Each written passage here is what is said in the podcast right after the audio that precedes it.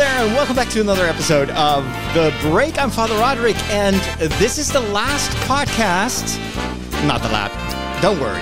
The last podcast that I am recording here in the Netherlands, because the next one will come straight from the UK, or Star Wars Land, as I'm calling it right now. This episode is made possible thanks to my wonderful patrons, people that support me with small micro donations and help me to reach out to so many people all over the world, not just with this podcast, but also on YouTube, on TikTok, through social media, on Instagram. I've been doing this work for many, many years, but I've always had to somehow find people to help me finance it, because the Pope doesn't send me checks or anything, nor does my bishop. So if you like what you hear, and if you are able to support what I do and show a bit of a token of your appreciation with a micro donation, check out patreon.com/Father Roderick. I would love to welcome you in the community. Two new patrons this week, so I want to say hi to Dale Laird and Stephen Jesh. Thank you so much for joining the community. I'm looking forward to, if possible, to meet you on our Discord server for our patrons. And again, thank you so much. Without your support, I wouldn't be able to do this work. Do you know what's going on? This is what's happening in your world. Face it, Catholics rule. We got Boston, South America, the good part of Ireland, and we're making serious inroads in Mozambique, baby. You've taken your first step into a larger world. Taking your first step into a larger world. That's definitely the case for me this upcoming Monday, because I'm taking a new step. I'm going on an adventure, but I'm going for the first time to the southern part of the UK. I'll be traveling by boat to Harwich, and in Harwich, I'm going to take the train to London. I'll be staying about 3 days in London, 2 nights, or is it 3 nights? No, I think two nights, 3 days. No, that's not true. I booked 3 nights. I was lucky to find a very affordable hotel very close to the center of London, so close to Hyde Park. Excellent location. The hotel doesn't get very good ratings, but it's a place to stay, you know. And it's my first time in London, and I figured I need some time to just explore the city by myself. And when I say by myself, I mean me and my camera, because of course I want to share this adventure with you, and I'm hoping to record some vlogs and to post some stuff on TikTok and on YouTube, and to bring you along.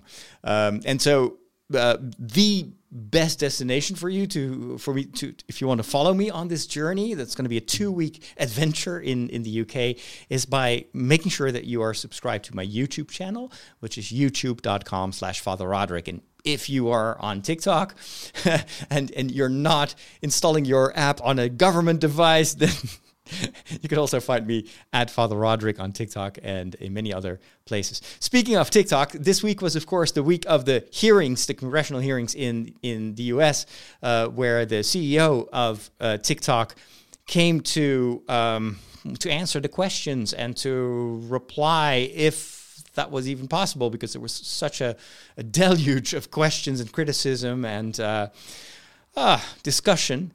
But to explain that the American users on TikTok are safe. And I'm afraid that he wasn't successful in convincing, at least not the people that asked him questions.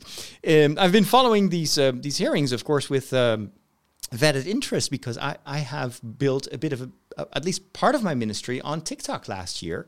And I've been able to reach millions, literally millions of young people on TikTok with my kind of catechesis videos, where I explain religious elements and Christian themes, and even Catholic symbolism in Japanese anime and in DC movies, like the recent Batman movie. And I did some stuff about Holy Week and the Lord of the Rings. And those videos still continue to reach so many people, thanks to the algorithm. And what I love about that particular part of my ministry is just the amount of reactions that you get, questions and encouragements, and also people that sometimes express very personal things that happen in their lives, and they just want to hear my take on it, and they seek some support.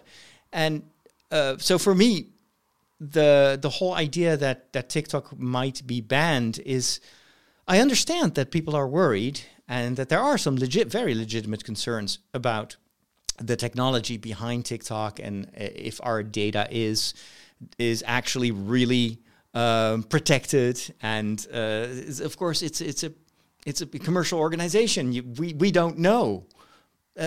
We just have to believe the CEO when he says that there is going to be this firewall, etc. But of course, we need much more than that. So I can totally understand the U.S. politicians wanting to assure that, and they're not alone. Here in Europe, same thing. So I'm from Europe. I live in the Netherlands, in case you're new.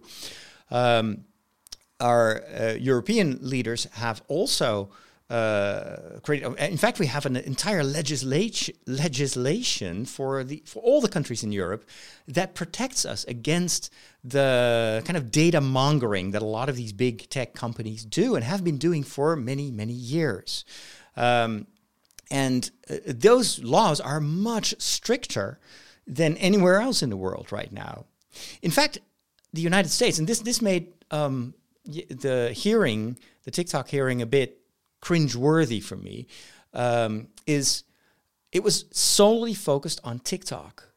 But the kind of data collection activities that TikTok is accused of have proven to be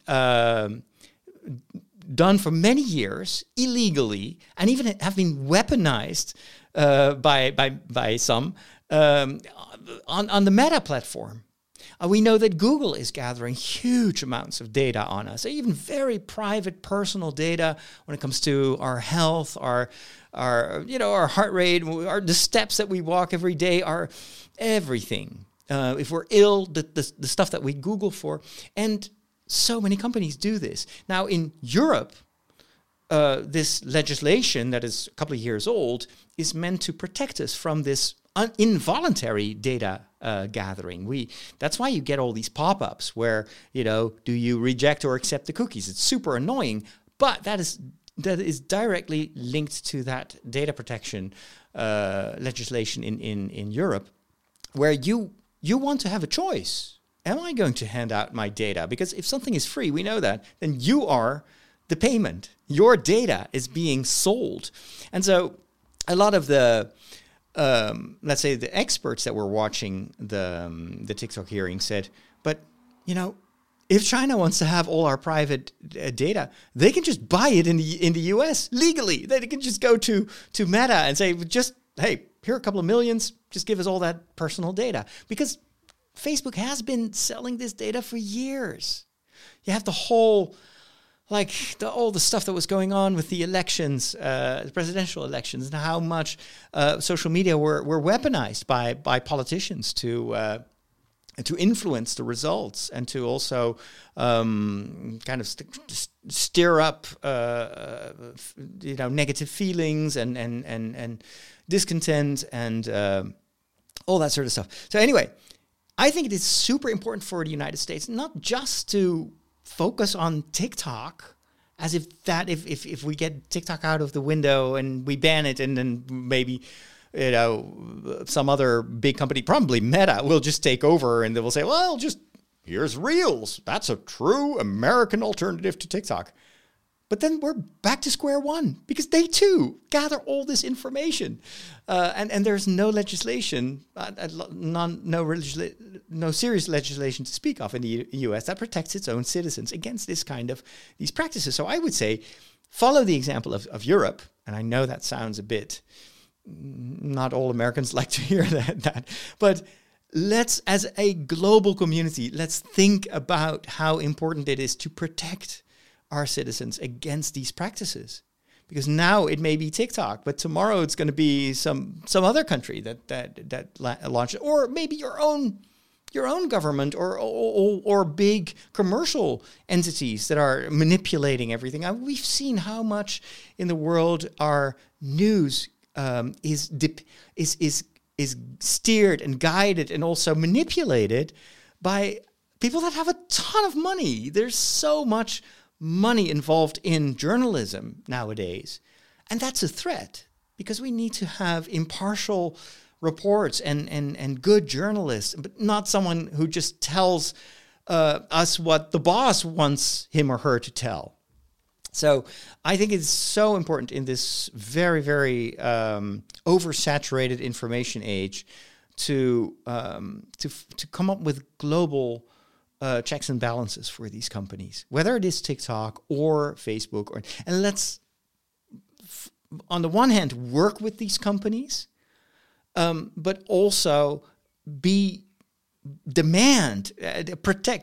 I think our governments should protect us. That's why we've elected them. But I don't think that this sudden radical ban of TikTok is going to solve the entire problem. I would rather see that this is the first case of many that will ultimately lead not to banning these things, because there are 150 million Americans using TikTok right now, and that is still growing. If you ban the app, all these people will move to YouTube and Instagram, but they're not going to be safer. Yeah, well, maybe the Chinese authorities won't have access to that data, but other entities will, commercial entities, political entities. So I believe it's very important that we also protect these means of expression. And ideally, if I can dream about, what is the future of our social media, I think that what is happening right now with the migration of many people from Twitter, also a platform it's a commercial platform. It needs to make money, so it is going to gather your information. Now that people are moving away from those corporate-owned social platforms, where ultimately it's a business, and that will determine what you see, what you read, what you watch, to go to this system that's called the Fediverse. Mastodon is just one of the many examples that use this shared protocol, you could say, of exchanging information. Nobody owns it. Everybody can take part in this exchange of information. It's much more like email. Where anyone can set up an email server, and there are parties like Gmail, for instance. They do analyze your email, and probably Microsoft does the same, and so do some others. But there are also lots of people that just have their own private email server, where that I can just talk to anyone in the world who has an email address, but I am the owner of my information, and I believe that is. Now that I've been on Mastodon for a couple of months, I see the difference it makes and how much it is. It feels much more like the early days of the internet, where because there is no commercial algorithm, it feels more like a real conversation that I have with the people that I follow. And it's not, you can't really go viral on Mastodon, and maybe that makes it less interesting for influencers. But you know what? I'm not even sure that the world is so much better with all these influencers, right? I like the smaller scale Mastodon communities. And it's just one example, but I would ideally also prefer to have a Mastodon type of TikTok alternative, where it's, it may still have a certain algorithm, as long as it's open, as long as everybody can contribute to making it better. But what I love about TikTok, and also to a certain extent of the podcasting world and YouTube, is this incredible wealth of talents and information and knowledge that people exchange with one another. I've learned more from TikTok on so many different levels, even biblical theology and stuff, by the people that I follow on TikTok, than I've learned in the past 10 years anywhere else. And I would really be so sad if I lose track of these people that have been sharing their knowledge and their expertise with me on TikTok.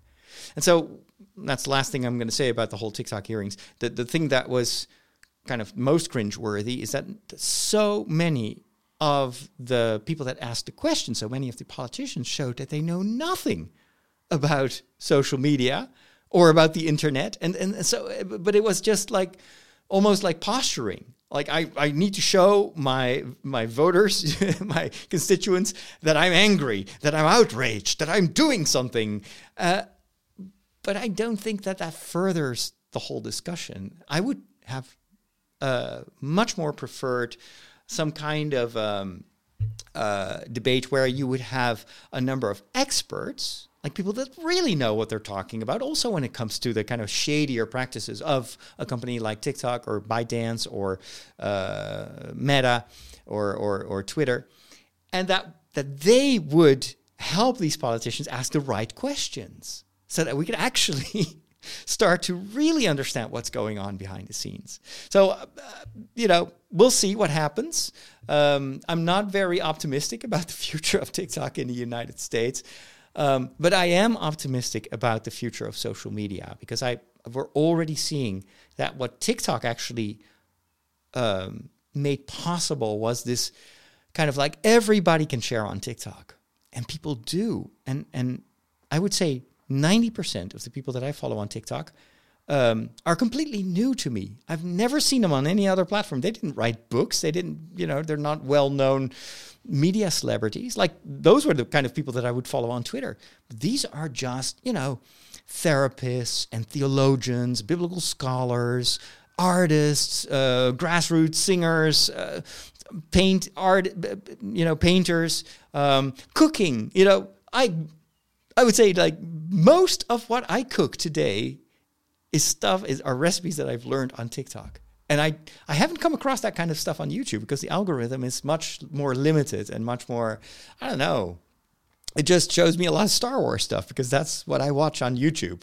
But it doesn't have that, it doesn't make it easy to discover stuff that I didn't even know I was going to like. So anyway, but those people are there. We just need to give them a platform that is safe for everyone to use. But no matter what happens, platforms come and platforms go. So I'm not worried too much.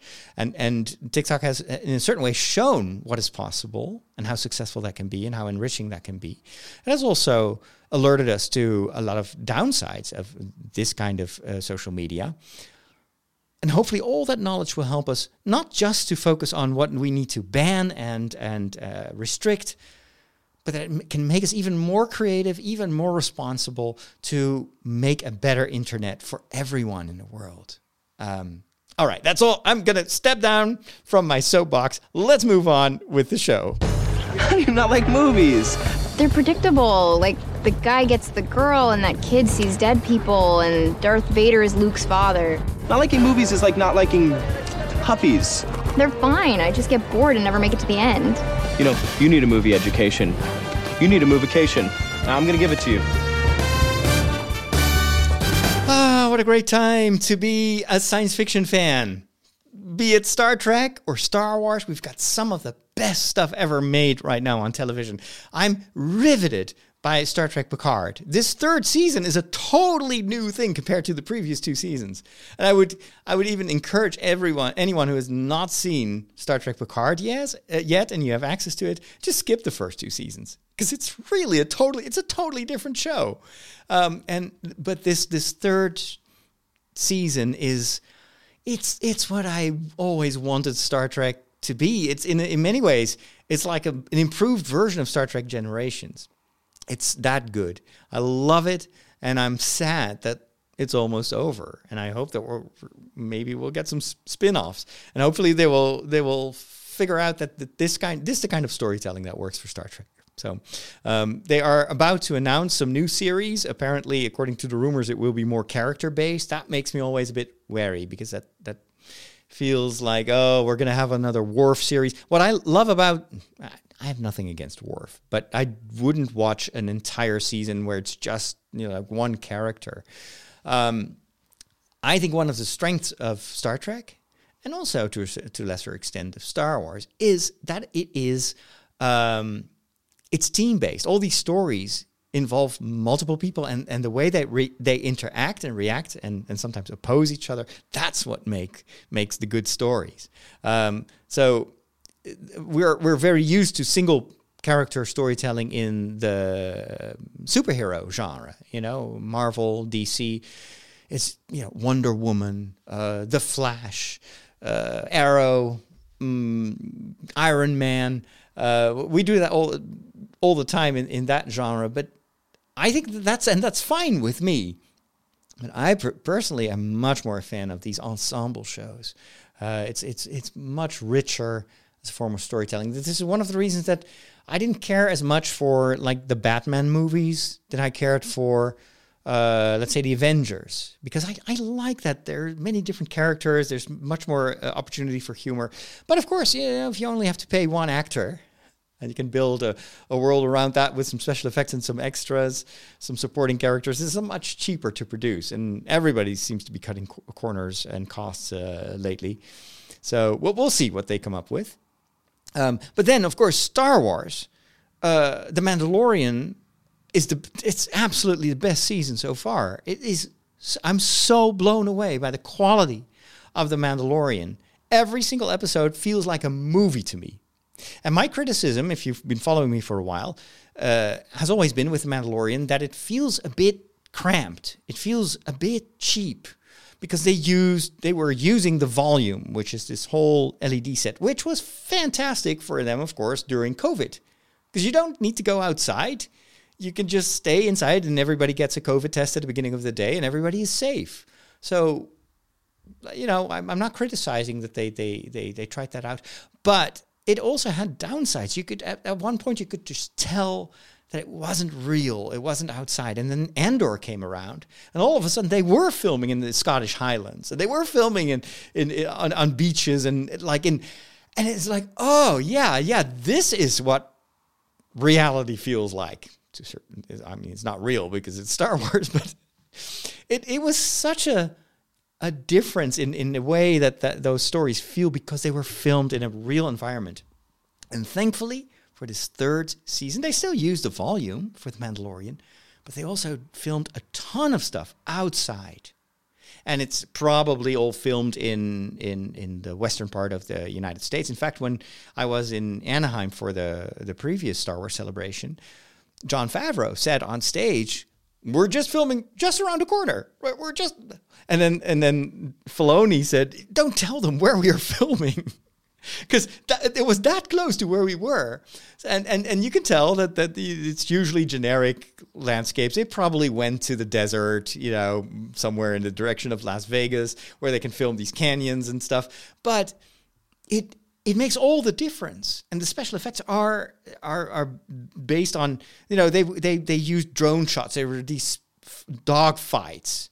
And it's, you can tell it's not computer generated. The ships are, but the rest is real, and it's so good. Oh my gosh! Even if we wouldn't get any movies anytime soon, I would encourage Disney to just put this in theaters. I would go if they would show the entirety of season 3 of The Mandalorian in, you know, a local IMAX theater.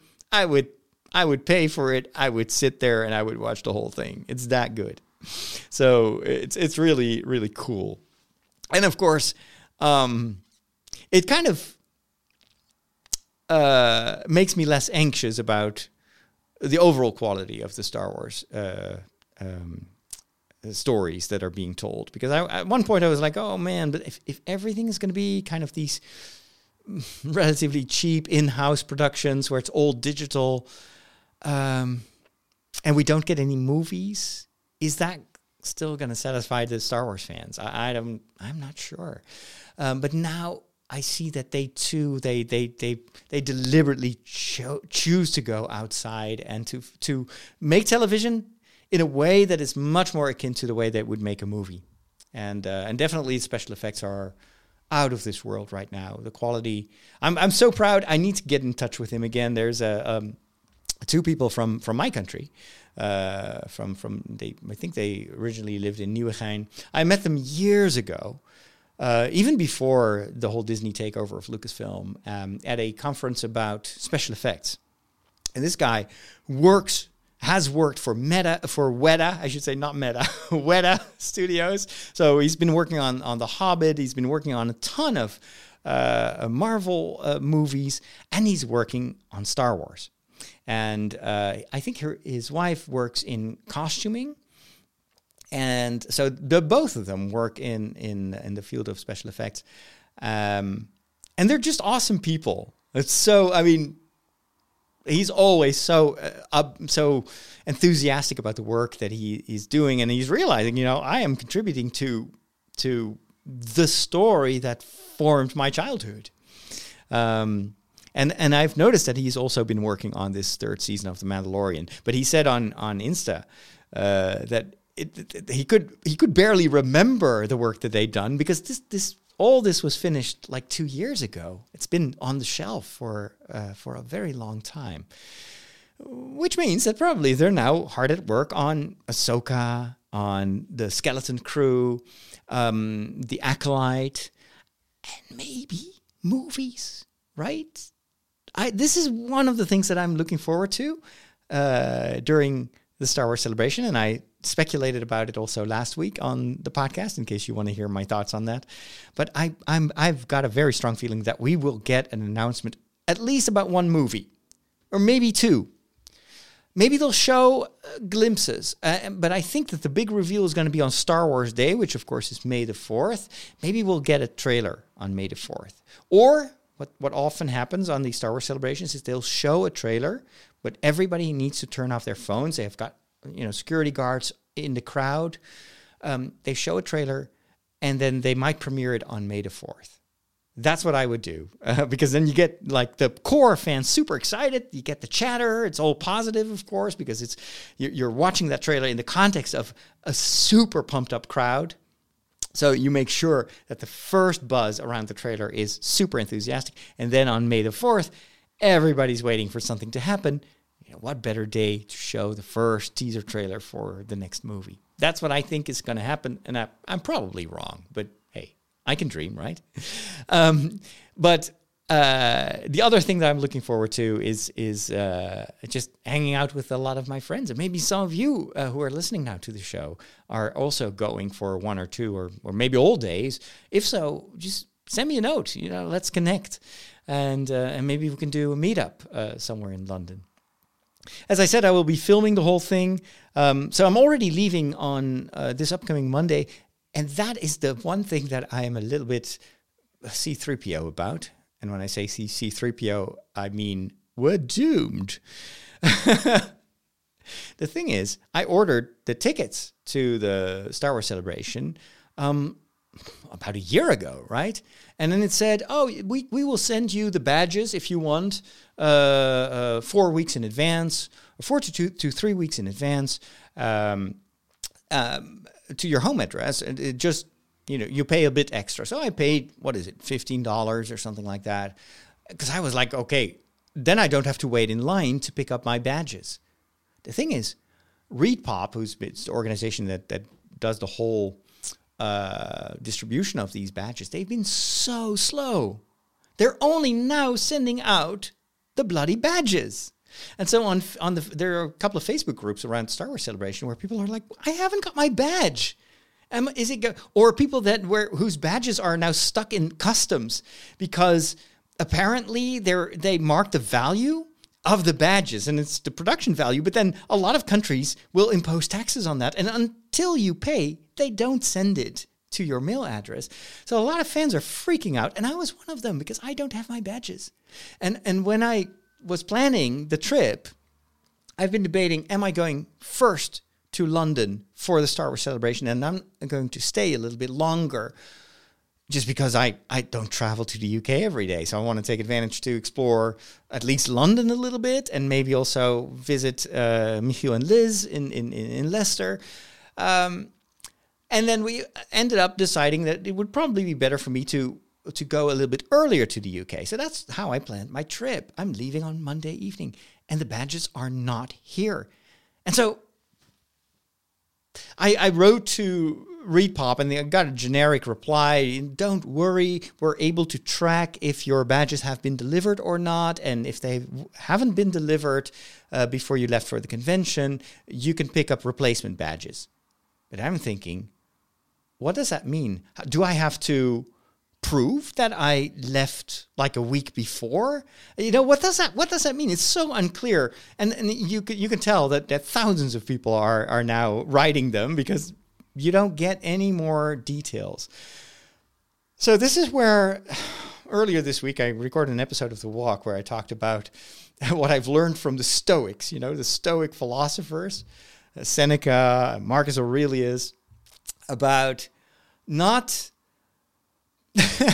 about staying in the moment. It's actually very Jedi-like, you know, like be in the here and now. Remember the visit of Qui-Gon and Obi-Wan to the Nemoidians on their ship, and Obi-Wan is like, I've got a bad feeling about this. And Qui-Gon is, focus on the here and now. Don't focus on your feelings. And and I was like, I feel I need to hear that voice of Qui-Gon Jinn that tells me, don't anticipate. Don't suffer now because you anticipate future suffering, right? Just take it easy, calm. There's nothing I can do about it. I'll just have to trust that it will somehow work out. And if it doesn't work out, what are you going to do? You know, I'll have 3 days, 4 days in London, and I can't go to the convention because I don't have my badge. I'll just go and visit the rest of London. I'll give my money to the Harry Potter gift shop instead of to Star Wars. I don't think it's going to come so far, but it really pushed the kind of the nervous Father Roderick, like my old habits, to the brink of taking over. I was so stressed out, and now I'm deliberately choosing to not worry about it. You know, I did what I could. It's not my fault that they didn't keep their promise, because they promised that the badges would be there 4 to 3 weeks in advance. They're only sending them. I just got the confirmation email yesterday where, oh, we've just sent out your badges. I'm thinking, yeah, right before the weekend. And during the weekend, nothing is going to happen. And on Monday, it's not going to be arriving because there is no mail in the Netherlands on Monday. But you know what? It's their fault. They broke their promise. It's now 2 weeks before the beginning of the celebration. So, you know, I could sue them. I'm not going to, but, well, maybe I will. If some of you guys are listening there from Disney, prepare to feel the legal wrath of Father Roderick and his millions of followers on TikTok that don't even know who I am, but still watch my videos. Anyway, whatever. I'm going to enjoy it. I'm definitely going to share my blogs and updates and maybe even live streams, why not, on my YouTube channel and on TikTok. So follow me there at Father Roderick. You know where to find me.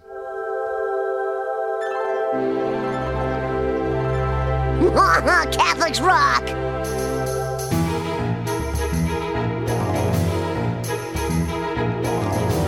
It's time for a short visit to the Peculiar Bunch, and we need to talk about Tolkien and the Virgin Mary.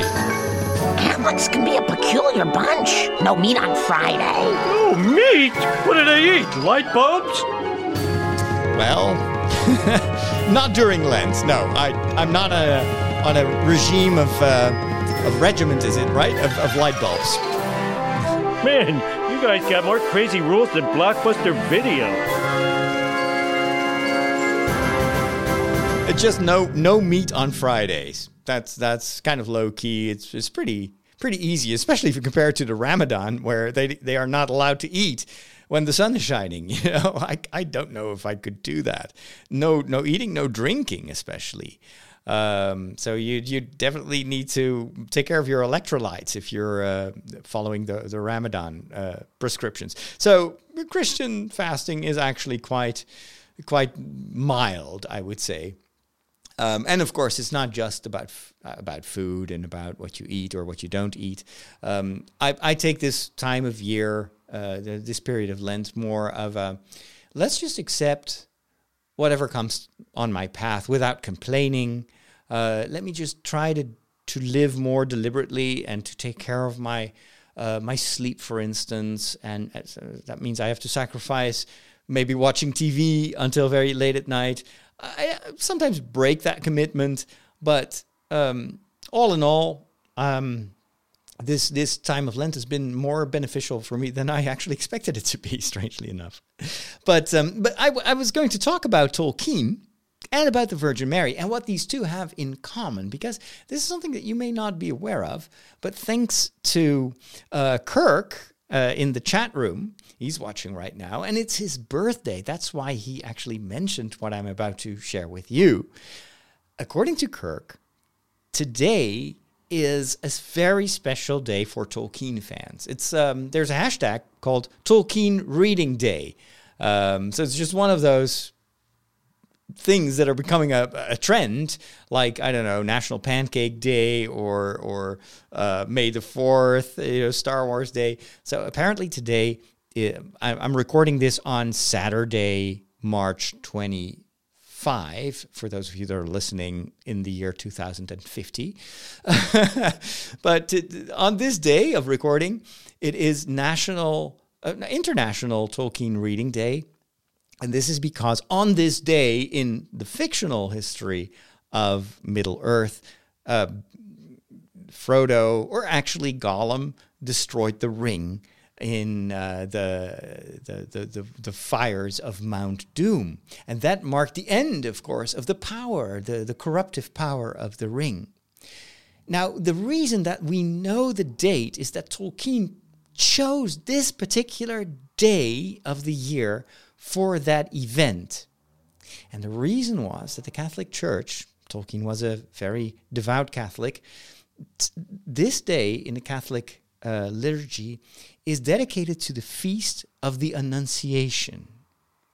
Now, you may have to scratch behind your ear, Annunciation? Okay, so what's that? It is the, you know, picture this famous fresco of Fra Angelico. You probably will have seen it, where you see on the right side the Virgin Mary, and she's sitting on the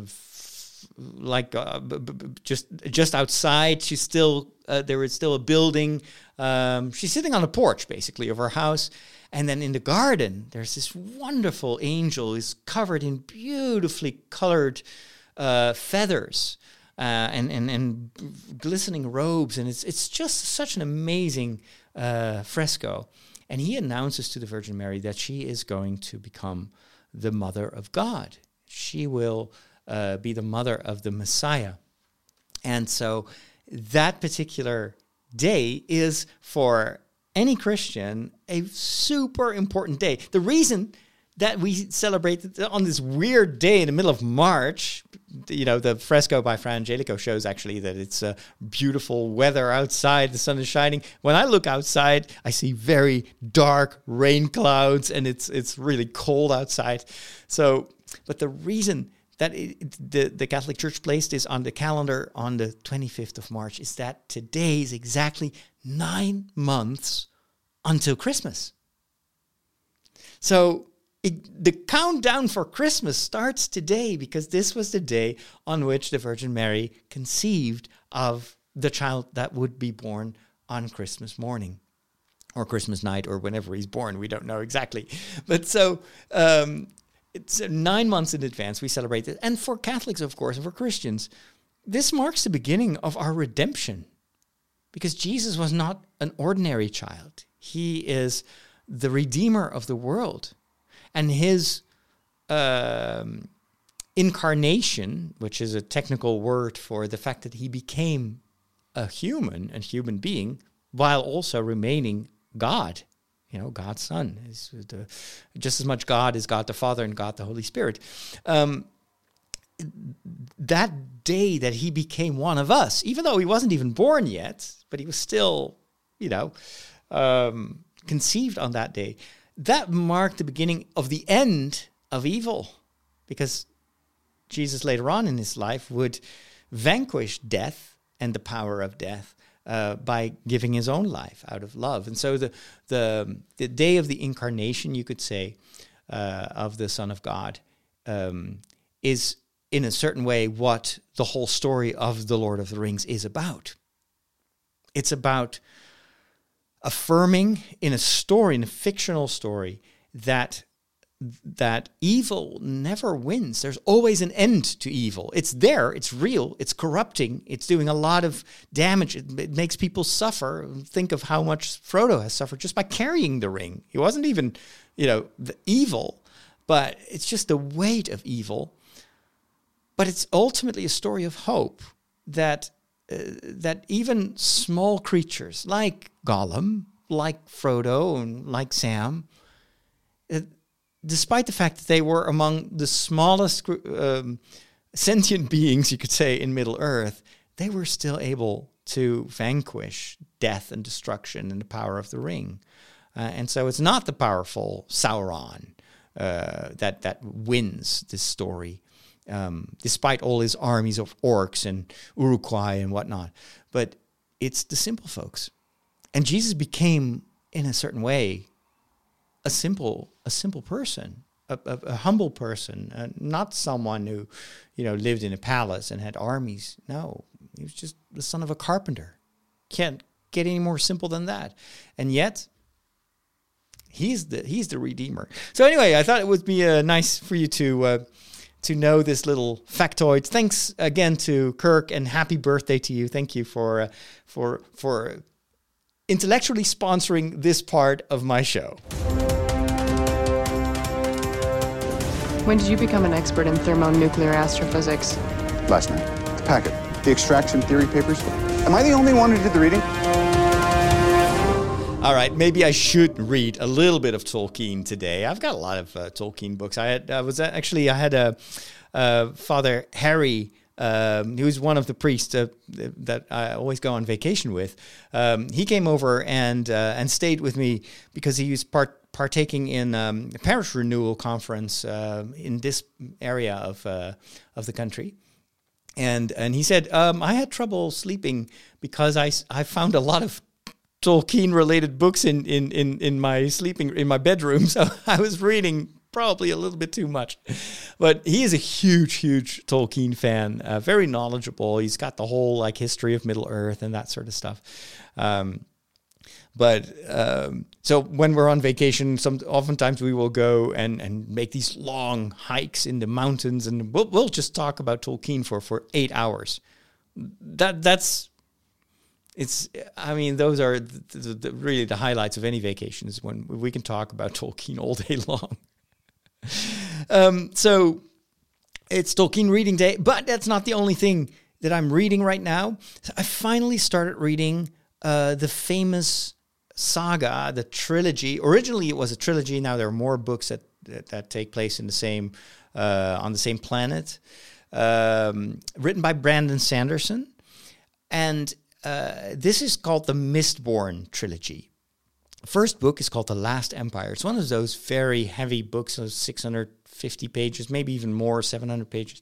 So I was a bit scared to start reading that, because I had some traumatic memories of trying to read the Wheel of Time books, which are also very, very long. And of course, I try to read 3 books per week, so I wasn't sure if I could find the time to read the entire first book of the Mistborn series. But I did. I finished it in a couple of days. It was that good. It was such a page turner, and I loved it. It's a very cool story about a world. Maybe I've already mentioned this before. I kind of vaguely think that I've already explained what this story is about. But anyway, it's about this girl who has some magic abilities, like some other people in that world, to use metal, different types of metal, to exert, kind of Jedi powers. They can push, they can pull, they can not fly, but they can read people's minds and feel vibrations and whatnot. It's very, very cool story. And now I'm reading already the second book, which is even better than the first book, because the whole world building has already been done. The magic system has been explained very well in the first book. There are some very clever, small reminders in case people have forgotten about some of that stuff. Of course, these books were written over a number of years. But I just came off the last novel, so it's very easy for me to just jump into this universe again.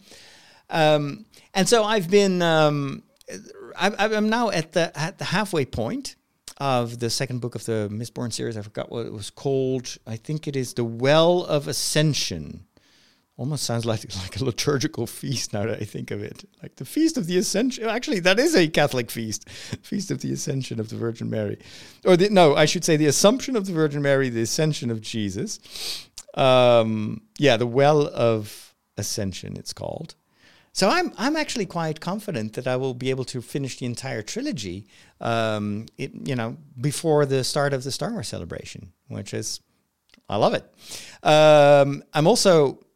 after that, going to continue reading books from this universe. It's on a different planet, but it's the same world that Sanderson built. It's called The Way of the Kings. My friend John Domick has read it, super enthusiastic about it. So Jan, also one of our patrons, said, "Oh, you're going to love it even more because it's even better." They were all kind of written simultaneously. And I can now finally say that I am a fan of Brandon Sanderson. I've heard so much about his books and just never really. I felt like if I'm going to read Sanderson, I'm going to read only that for a year because these books are too big. But actually, I can just squeeze them in, and then I'll read some shorter books, and then I'll go back to the next book. So highly recommended. It's really a great series.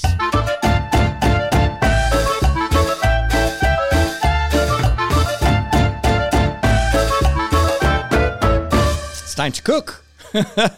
Actually, it's time to talk a little bit about something I mentioned also in this week's episode of The Walk.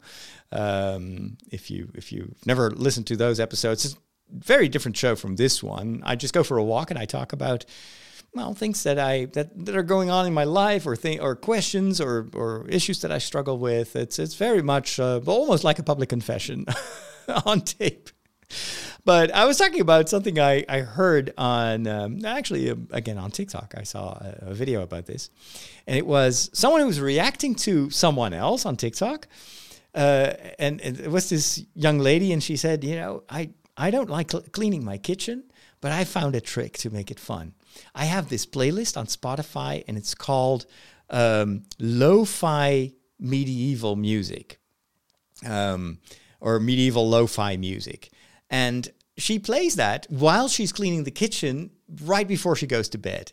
And she said, and then I imagine that I work in a medieval tavern and we've just, exited, we've just expelled the last drunken customers and dwarves and gnomes and we've closed the doors, the candles are still flickering in the corners of the tavern, and I'm cleaning the tables and I make sure I sweep the floor. And I have that music and it puts me in the mind of like, all of a sudden this cleaning the kitchen becomes cosplay, becomes role playing. And I was just so enamored with that idea. It's like, oh, that is totally something for me. Thank you, algorithm, for again, letting me know that I would love this, even if I wasn't aware that I was going to love this. And so that's what I do now. I have my soundtrack, not just for cleaning the kitchen. So I've found the medieval lo-fi music soundtrack or playlist that she talked about. So I do that in the evening. I put it on my iPad, and then like all of a sudden I hear this medieval music, and I'm imagining that I'm the owner of this tavern. And... but I also have a reading list for fantasy reading. So I was just talking about reading Mistborn. I have this kind of like slow fantasy playlist. And you can find many other, many playlists of different genres. So you have science fiction playlists or superhero playlists. Put that in the background, on my speakers. I've got these smart speakers all over the house. And while I'm reading, while I'm listening to an audiobook, I have that music in the background, and it so enhances the mood. It's crazy. I totally love it. I also used to have a playlist, but I think I deleted it. It was my early morning playlist, and I had programmed a routine on my Google system. That this was at the time that I had just read that book of the miracle morning stuff, where you wake up at 5 o'clock in the morning and I was I still would like to do that, but I just now I'm protecting the hours of sleep rather than the particular early riser thing. But maybe over time I will ultimately do that. But anyway, I had this routine where at exactly 5 o'clock in the morning, it would play that song that you hear in Groundhog Day. Dude, what is it again? Oh, it's this old 70s song, I think, or maybe even 60s. And then you hear, they just sampled it from the movie. And so it starts with that. And then I had this morning playlist where it just started with bird songs. And then I would have the theme of The Shire, you know, that you hear in The Lord of the Rings. And then I had some other tracks from the game, Lord of the Rings Online. And there are different composers that have contributed music, but there are a few very famous themes in Lotro, and every time I hear them, for instance, there was this. I just went back to Rivendell the other day because Inge told me that they had done a refurbishing or a revamp of the last homely house, so the big house where Elrond lives, and that's a very famous place. But if you're more advanced in the game, there is hardly any reason to go back to Rivendell, but. Once I heard that they had completely redone the house on the inside, I was eager to visit. So I took a horse, rode it to Rivendell, and I was greeted with that music. And it's such a gorgeous game. Not always. There are parts of the world that are not that nice and kind of look a bit old, but especially Rivendell is like, oh, I want to stay here forever, you know. And it has this beautiful music, like so I had that in the playlist as well. And so my mornings would start with this very nice hobbity, kind, friendly, peaceful music. And even though the weather could be super terrible. Like right now, it's, there's another rainstorm outside my window. It's getting very dark outside. But if you put on that music, you just close your eyes and then the sun is shining and you're in the Shire or you're in Rivendell. It's what you could call mood control. And I'm sure that I'm not the only one who uses music to not only match my mood, but to actually control it. And to redirect it. So if I hear certain types of music, I feel good. Like actually that particular song, you know, the famous one, like, I feel good. I often sing that when I'm running and when I'm not feeling good, like when I'm tired and my legs are hurting. And then I just start, of course, it's when I'm running outside and nobody is around. I was like, I feel good. And the song itself gives me energy and lightens my mood. I love it. Anyway, so that was my kitchen.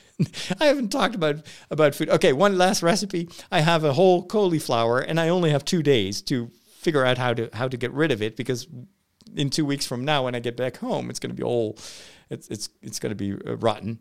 I'm going to make the famous Gordon Ramsay cauliflower soup, which is the simplest recipe ever. You just cook your cauliflower rosettas. Is it rosettas? Or no, it's probably a Dutch word that I'm translating. Anyway, you just cut up the cauliflower and you put it in stock. I kind of like chicken stock. It adds. It's not vegetarian, but it's nice. And you cook it, and then you put it in the blender, and that's all. And you just blend the whole thing, and it creates this very creamy soup. You could add a little bit of pepper, black pepper, if you like that. You don't need to add any cream or cheese or whatever. Just cauliflower and stock, and it's delicious. And it's a very, very easy way to eat cauliflower. Even if you don't like cauliflower, the cauliflower soup, that's something totally different. We are on the cutting edge of technology. Wow. Well, what does that mean? Let's plug it in. It's going to say, hey, I see you plugged in a new device. And it's going to load in the appropriate drivers. You'll notice that this scanner build... Whoa. Well, all your technology stuff, it just ends in disaster. But there is one more thing. This is definitely the time, the year, the period of generative AI. You know, generative AI is artificial intelligence that generates stuff. And it can be anything. It can be text. Of course, the most famous example of that is ChatGPT, which if you're on any social media platform, you'll see lots and lots of examples how computers nowadays can just have a conversation with you, can give you like entire summaries of stories, or I once my first query that I entered in ChatGPT is give me an educational poem for kids between the age of 8 and 12 about the importance of the Eucharist. And it gave me a 5-part poem that was fun, that was very easy to follow, and it really hit the mark. And I was so impressed by that. I was like, wow. And of course, nowadays, there are so many people that have been experimenting with that, and they are improving that technology. It's and this is just the beginning. It's very powerful. It's a little bit scary, but think of if this gets integrated in these personal assistants, how much that would change our interaction with it. It would truly become like Star Trek. Because now if I ask anything to Google or to Alexa, or I'm saying that deliberately a little bit without raising my voice, because otherwise your personal assistants might activate, or Siri. Usually you get these like really stupid reactions, or I mean, I like Google a little bit more now that I have more iPhone or iOS based devices. I'm so baffled by the lack of quality of Siri. Siri is just always coming up with these stupid things that don't help. Like I ask, can you play me a podcast? And because I'm in bed and I just need to listen to something to fall asleep. And say, well, you first have to unlock your iPad. Yeah, duh, come on. I'm asking you to help me. Don't tell me that I have to activate you. So I know it's probably a security thing, but it's just the kind of stuff. If I ask my Google device to play me a podcast, it will do it. It will just grab it from whatever. It doesn't need to unlock anything. Anyway, or most of the time, like more than half of the times that I ask Siri something, it will say, I don't know, but here are some websites. And I'm thinking, I don't want to go to websites. Come on. Just tell me what I want to know. Well, with AI, that's going to be a total game changer. If Apple and all these other companies are able to integrate that in the way that we interact with computers, I think we can actually surpass what we see in Star Trek, where it's still very kind of simple, the questions that they can ask. And but man, I'm looking forward to having a bit more, how do you say that? More intelligent conversations with my personal assistants than is possible right now. What I'm even more impressed with is Midjourney. Midjourney is image generation, and they've been improving this technology every couple of months. And now Midjourney 5 has come out, or maybe it's still in beta, but anyway, I've already seen a ton of examples. And it is mind-blowingly good. And it can generate photos, landscapes, people that don't exist, but they're so detailed and they're so realistic. And it's not just the faces or anything, but it's even, you can say, well, it's a person that's sitting in front of a window. And there is a museum right now in the Netherlands that they have an entire art exposition of paintings that have been produced by Midjourney and some other generative AI engines. And there is, of course, controversy. Is this truly art? If it's a computer that made it, I don't care what it is. I don't care who cooked my food. I don't care if my food or my coffee comes from a replicator. What I care for is, do I like it? And if a replicator can make me a good, nice, hot cup of tea, Earl Grey preferably, then I don't mind if it's made by someone from London who knows how to make the perfect cup of Earl Grey, or if it's just a replicator, a good replicator. For me, that's the same with art. What I saw and what I'm currently seeing with Midjourney is so beautiful and so unbelievable. And of course, it's been trained by existing art, and there are lots of ethical questions about that. And are the artists that were used to teach and educate these robots, are they being remunerated? Are they being compensated for the work that they probably weren't even aware was used for this kind of technology? But ultimately, I think that's a temporary phase. This AI is getting better so quickly. I've seen a demo where they were doing real-time face and posture and voice generation. So you saw this girl and she was just talking to the camera, and then they showed 5 examples of the exact same thing that she said, same movements of the head, and it were famous people, famous actors, male and female. And they just generated right there. And this is possible already with graphics cards that are currently on the consumer market. Remember the big shock that we all felt as Star Wars fans when in Rogue One we see a computer-generated version of Tarkin, Grand Moff Tarkin. There was an actor there, but they did facial replacement. And everybody's like, oh my gosh, that is incredible. Or Luke Skywalker in The Mandalorian. They even did it with Leia at the end of Rogue One, and later on also at the beginning of The Rise of Skywalker. I felt that wasn't very convincing. The Leia ones weren't that good. Luke in the end of season 2 of The Mandalorian was also still not that good. But then you have what they did in Boba Fett, the Book of Boba Fett, and it was like, oh my gosh, that's only a year later, and you can barely tell that this is a computer-generated actor. So these are amazing times. Amazing times. Adobe has now announced that they too will have an engine that will be made available to everyone who is subscribed to their cloud services. Thankfully, we are actually as a foundation. We have a relatively cheap subscription to the Adobe suite, and it's called Adobe Firefly. Now, one of the differences of Firefly compared to Midjourney is that they have only used their own huge library of copyright-free images. Adobe has had these image and also video collections that they made available to their customers for a fee. You had to pay, I want to use this photo, and then you would pay Adobe.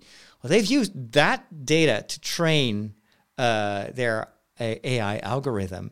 And so they know that everything that is generated by their Firefly system is copyright free. And there are no issues with artists that want to be paid for this, like, is the case with Midjourney and some other of these generative AI systems. So I can't wait to experiment with that a little bit. Will it replace artists? Will it replace actors? Podcasters, maybe partially, but of course not all. Maybe at one point there will be novels that will be written by artificial intelligence, but there will also be writers. Not because writers are better than computers, but just because writing is fun, painting is fun, making music is fun. People love to do that, So instead of always seeing computers as a threat, you can also see it as it's part of this incredible capacity that we have as human beings to create. And now we can create machines, computers that can create as if they were us. I just see it as an incredible time where we just see how much we've accomplished. And it's exciting, and I can't wait to see more life improving applications, because of course art is great, music, text, that's wonderful, but I can also see our entire interaction with the internet change by this. If you could just, you say, for instance, if I have pain in my back, I made a wrong movement this morning, so I had this oh man, my back is hurting so much. I took a painkiller, and I was like, okay, I should probably call my doctor. And then I'm thinking, oh no, she doesn't work today. And there is usually, when I want to make an appointment, there's a week or two that I have to wait until she has time. So yeah, I'll be in the UK by then. Well, of course I can Google, but then you get this plethora of information. You don't know what's reliable and what's not. There are some renowned sites that you can probably trust, but still, it's just textual information. But what if you could create systems where you just talk with an AI doctor who could kind of have a conversation with you, just like a real doctor, and would have all that medical knowledge? You know, you may say, well, that's scary, and you know that could manipulate people and whatnot. But I'm thinking, well, this is just what Star Trek has shown us with the holographic doctor, one of my favorite characters in Voyager. And not just in Voyager, but Star Trek in general. I think he's one of the funniest guys that they've ever written for the shows. But that's what a holographic doctor is. That's what the holographic Janeway is in Prodigy. These are AI-generated characters that are using all the knowledge of the people that they represent. I can see a lot of benefits. I'll leave it to other people to show me the horrors of all this technology. As you know, I'm an optimist. I'm always looking for the opportunities. And yes, of course, doesn't mean I'm naive and that there aren't risks. But, you know, if I want to go all the way back to the beginning of the show when we were talking about TikTok, instead of just banning stuff because we were afraid of it, and there was a lot of fear in the eyes of the politicians that were part of the hearing, I would say be curious. Be also conscious of your own responsibility to protect, that we have to protect one another against the maybe negative sides of this kind of technology. But let's look at how we can all learn from this and create a better internet that can help us build a better world. All right. Here's one quote by a Stoic philosopher, Seneca, and he says something that is important to me. True happiness is to enjoy the present without anxious dependence upon the future. I'll repeat that. Yeah. True happiness is to enjoy the present without anxious dependence upon the future. So I'm not going to worry about not having my tickets for the Star Wars Celebration, because that will take away my happiness right now. So we'll cross that bridge once we get there. The London Tower Bridge, I mean. Take care. May the force be with you. God bless.